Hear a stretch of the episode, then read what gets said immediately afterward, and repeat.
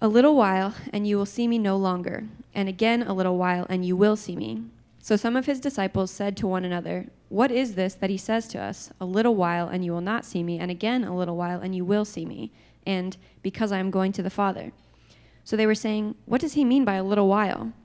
We do not know what he is talking about.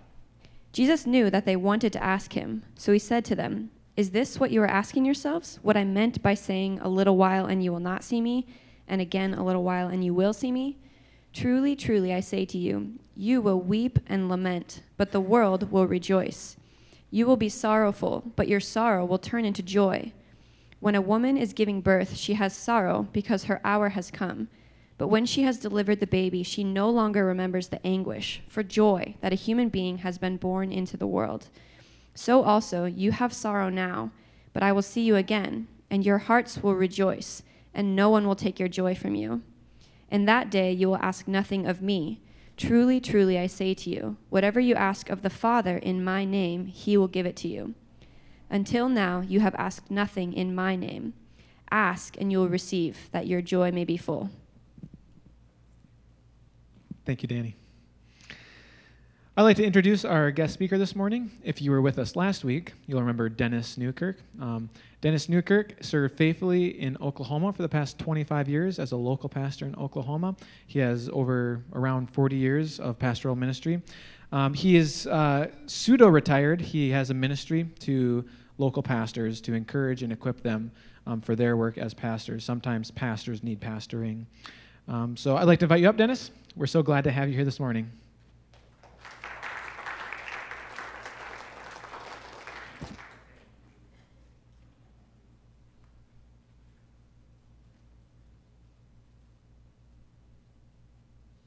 Totally my fault. Sorry.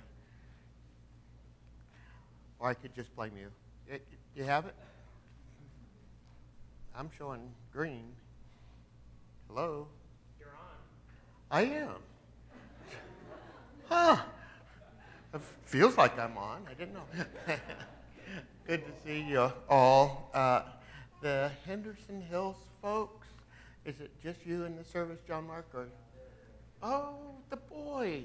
Good to, good to see you all. It's great to have you. Have you been here before to Arizona? No? Have you guys been to Arizona before? well, uh, you know, a lot of people in Oklahoma think of Arizona as like the Sahara Desert. And, uh, you know, when, when they come here and see all the green and the cactus, it's like a revelation. And uh, I, I, I, wish I had time to show you the, the flora and the fauna. It, that, it would be a lot of fun. But we're headed out this afternoon for Solvang to uh, lead a pastor's conference there. And uh, pray for us as we try to minister to California pastors, and Lord knows they need. uh, when Chuck asked me to, to preach, I don't know, I think it's October, November, we had no idea that uh, Henderson Hills folks were going to be here. And uh, so Chuck on Friday said, uh, Gosh, I, I, will this be awkward for you? I should we should have thought about this. We should have talked about it. I said, no, that they really do need some good preaching for change. I'm kidding, of course. Uh, we are back in the upper room discourse. Uh, what does that mean anyway? Well, if you were with us last week, you remember that in John 14, Jesus begins a discussion with his disciples and it stretches through the end of the 17th chapter. Jesus is almost done instructing the disciples, and then he's going to pray for them in the 17th, which has got to be one of the greatest chapters in the Bible, high priestly prayer of Jesus. So, the setting is this they're in a room called the upper room. They have made their way into Jerusalem through the eastern gate and they they've come into this nondescript room other than it's an upper room we don't know anything else about it where it was located other than in the city of, of jerusalem and here they've come to celebrate the Passover meal. I think it's the last sanctioned by God Passover meal. Uh, I think from then on, it turns to what Jesus turns it into, which is the Lord's Supper. And so this is a very important experience. Plus, it's one of the last things that happens with Jesus and the disciples. And so that makes this moment uh, a really important moment. I have to be honest, the first time that, uh, well, when Chuck asked me to, to preach on this segment, the 16th chapter, and these verses, uh, I read through them and thought, well, there's not much there. Uh, you know, all Scripture is profitable for uh, teaching, reproof, correction, training, and righteousness. Uh, but some is, uh, seems to be more, I don't know, more rich, perhaps, more directly instructive than others. And so this just did not appear to me to be one of those, those passages. And yet, as I have read through it, I realize that Jesus is talking about one thing. And the one thing that he's talking about is something that we all desperately need. All of us are going to come to times in our lives when we desperately need this, but we need it all the time. And so that's the setting that we have. The disciples are in a, a place of despair. Jesus has been telling them for uh, two years now that he's going to die and he'll be resurrected. They have not wanted to listen to this. When he would say that, they would ignore it. They, they just didn't want to accept it. But now they watch the circumstances around them. They see the mounting pressure uh, against Jesus. The forces against Jesus are, are combining together toward him. And uh, so the, their world is falling apart. There's nothing they can do about it except watch it happen. But that's their setting now. I can't imagine what that would be like. Uh, the pain that they were going through. I mean, they'd given up everything to follow Jesus. Uh, they had left homes, they had left their occupations, they had believed that he's the coming Messiah. I mean, they staked everything on him, and now he says, I'm going to die. And they thought he was going to establish a kingdom here on earth. And so, uh, you know, they, they just overwhelmed, they're just overwhelmed. Well, as this passage begins, it's well past midnight on Friday morning. This would be Good Friday morning. In other words, from this upper room, Jesus will walk with his disciples out the eastern gate of Jerusalem, then down through the Kidron Valley, and then up the side of the Mount of Olives to the Garden uh, of Gethsemane. Uh, which was uh, really a grove of, of trees, of olive trees. And so there, Jesus would wrestle with his calling one last time and finally say to the Father, Nevertheless, not my will, yours be done. Then Jesus will leave the Garden of Gethsemane and he'll be arrested. And at that time, the world falls apart for the disciples. He'll be arrested and he'll go through a number of trials, both through the Jews and the Romans. And he will be found guilty, guilty of a, a religious crime, and then he will be sentenced to death. Uh, under the Romans, he will be beaten and humiliated. He will be taken to Gethsemane, and there he will be, uh, excuse me, he'll be taken to Calvary, and it will be there that he's put on the cross, and it will be there that he will be su- that he will suffer, die uh, at about noon on Friday. His body will then be taken down, will be taken to uh, what we believe is uh, the area of, of the garden tomb today. Many people believe the area of what's called the garden tomb, and his body will be prepared for burial, and he will be buried before sunset uh, in uh, the, the Sabbath day. And so that's kind of what is, is going on here. And so put yourself in Jesus' seat for just a moment, all right? Uh, just a moment, try to imagine what Jesus is thinking. Before him is the greatest agony of his life. Not only physical, uh, and physically, it, it, would be a heinous death, but besides that, the, the pain, the weight of the world's sin would be on him.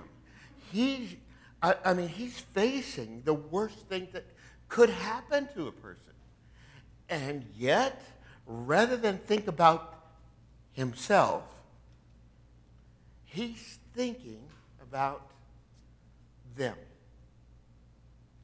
We're going to learn, we're going to see a lot about the character of Jesus in these words. Again, verse 16. A little while, and you'll see me no longer. Again, a little while, and you will see me. Okay, that's his statement. Now, John takes us to an aside and says, So some of his disciples said to one another, What is this that he is saying to us? A little while, and you will not see me. And again, a little while, and you will see me again. And because I am going to the Father. What's this about? So they were saying, What does he mean by a little while? We don't know what he's talking about. All right? Now we go back to Jesus.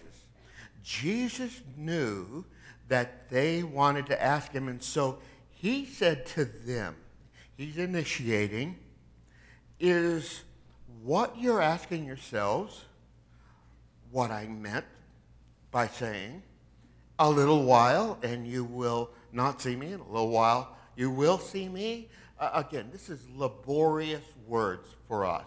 In the language, it's, uh, uh, it's, it's difficult wording, difficult reading. But if I could paraphrase it, it'd simply be uh, Jesus is saying, In a little while, I'm going to be gone. And then, a little while later, I will be back to you. And the disciples didn't understand what he meant when he says, I'm going to be gone and then I'm going to come back. That's as simple as that. That's what he's saying. Now, Jesus, what's he doing here? He is preparing his disciples for the arrest, trial, crucifixion, and burial. That's what he's doing. He's preparing their hearts. Why? Because he cared about their emotions. Now, wrap yourself around that. You're a physical being, you're a spiritual being, you are an emotional being. And the greatest pain that we feel is emotional pain. And so Jesus cares about their feelings, and he cares about your feelings, remarkably enough. You may think he doesn't, but he does. And so he says in verse number 20, Truly, truly, I say to you, you will weep and lament, but the world will rejoice. And that's exactly what would happen. You will be sorrowful, but, this is what you remember, disciples, your sorrow will be turned into joy. Okay? As I've read that, read that, read that through in the last few weeks, I'm utterly amazed by what he's saying here. He is concerned for them. Now, remember, if you would, if you put it in its chronology, Jesus is going to die at about noon. He will return Sunday morning. the Jews counted inclusively. We count exclusively. If they're counting, would be Friday, Saturday, Sunday, three days. For us, two. But that's why uh, the scripture says he was buried and rose on the third day. Now, that being true, uh, at noon he's going to die. And by Sunday morning, he will be resurrected. So we're really talking about a short period of, of time here.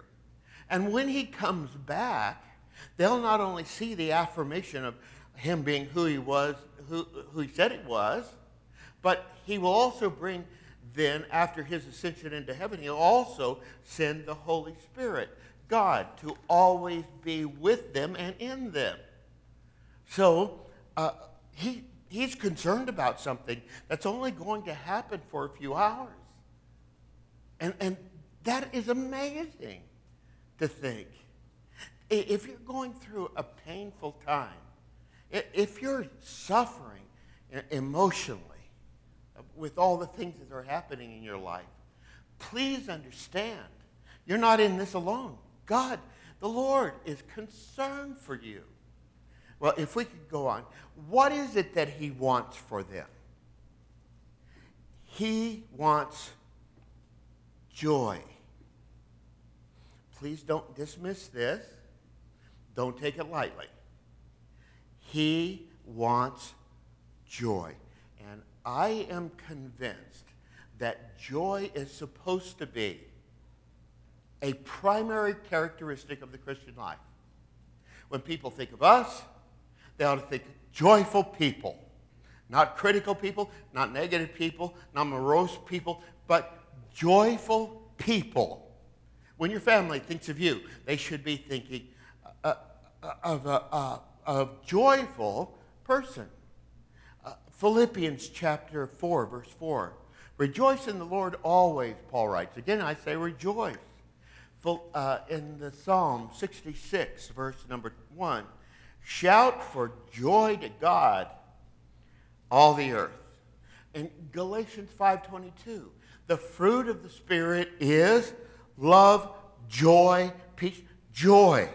You see, the Holy Spirit in you would be producing joy if you allow Him to do that. Over and over again in the Bible, in the Old Testament and the New Testament, we see joy. Eh, Paul writes for the people to have, Christians to have joy seven times while he's in prison. What is joy, anyway? Well, could I define it for you? Joy is a supernatural experience.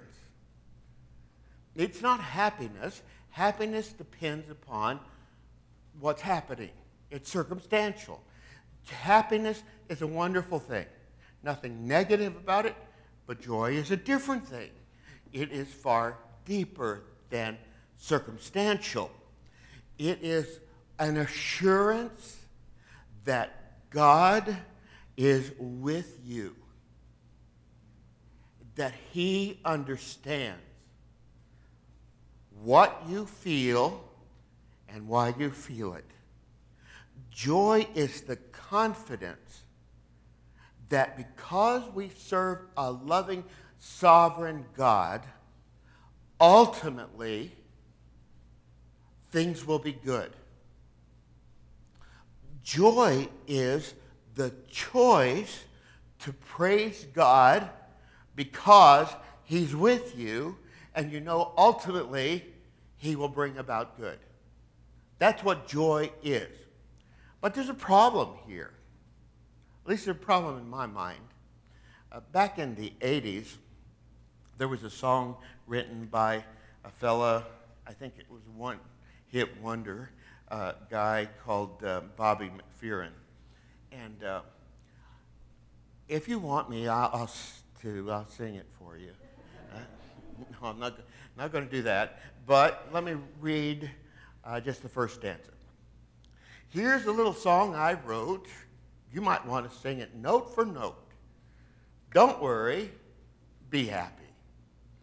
In every life, there is some trouble. When you worry, you make it double. Don't worry, be happy. Don't worry, be happy now. The first time I heard that, it made me mad.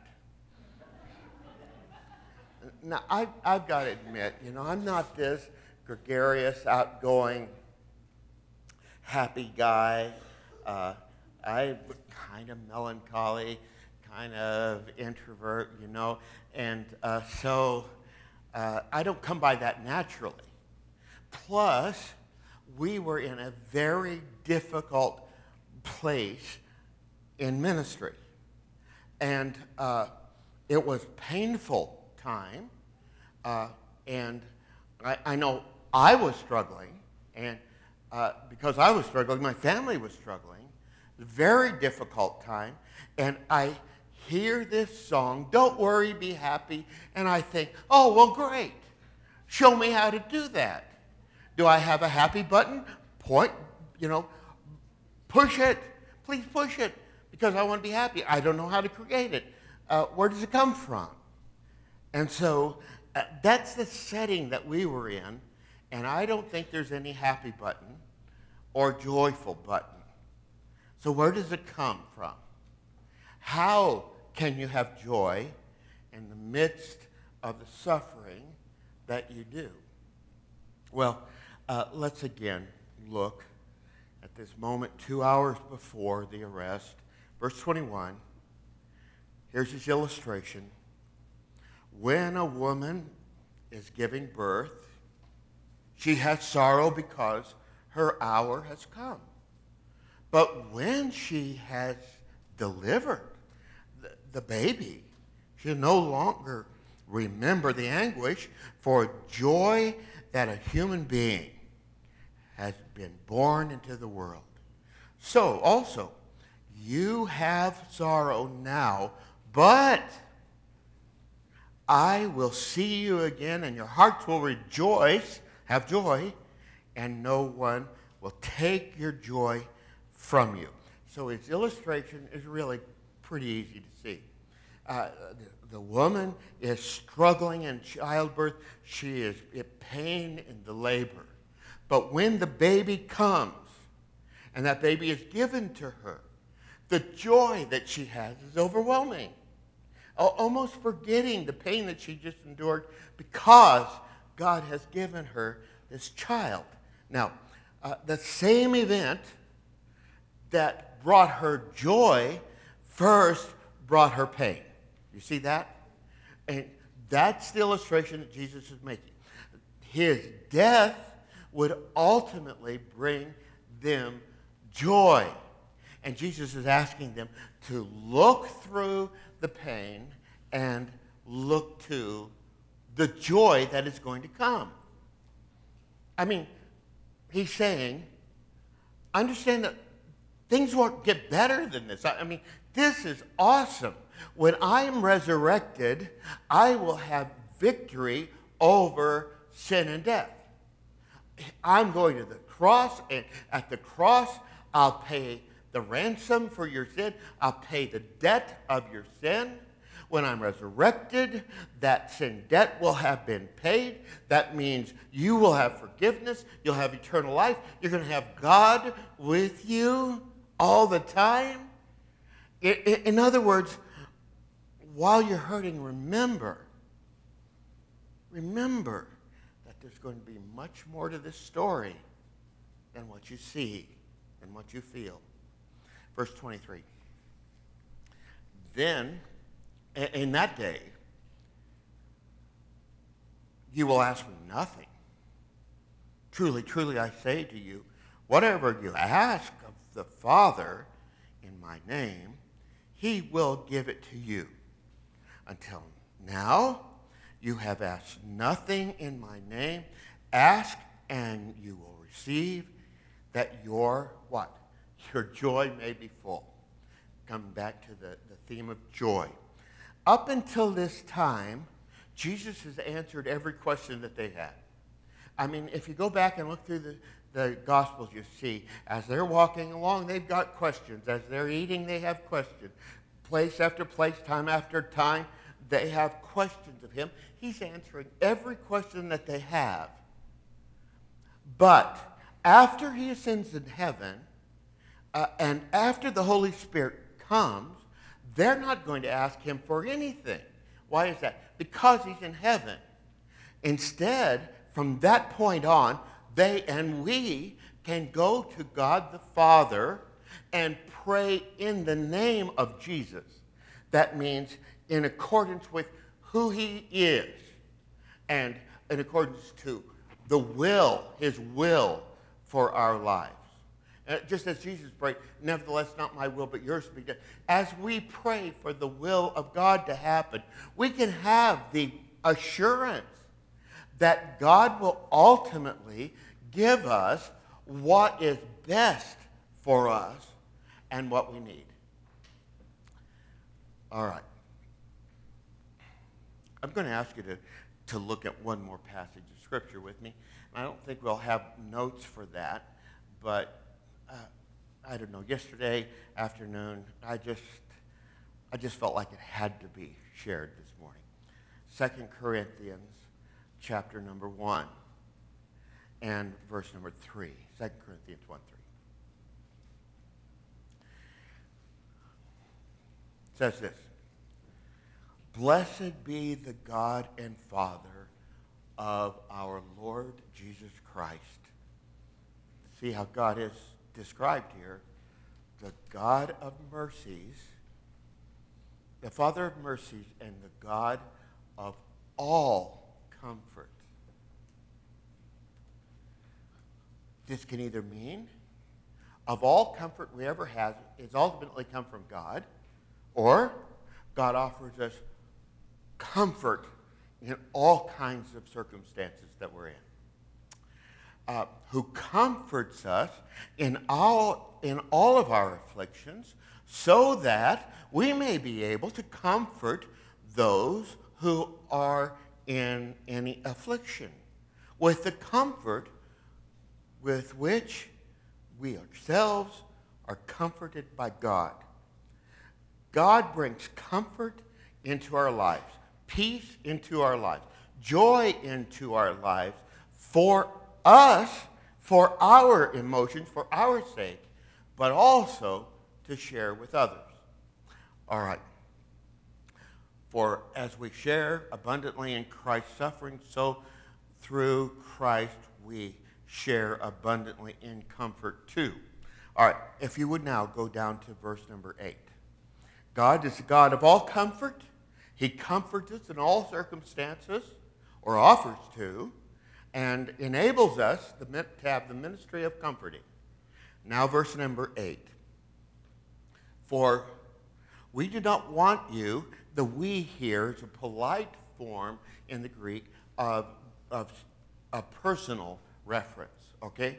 So he's saying, For I do not want you to be unaware, brothers, of the affliction I experienced in Asia, for I was literally, utterly burdened beyond my strength, that I despaired of life itself.